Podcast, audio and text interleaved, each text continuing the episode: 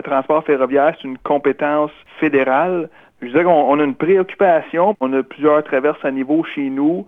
Il est arrivé ce qui est arrivé à lac mégantic. Donc, on n'est pas alarmé. Pour l'instant, il faut en tenir compte en termes de sécurité civile. Donc, on y va pour être à la page.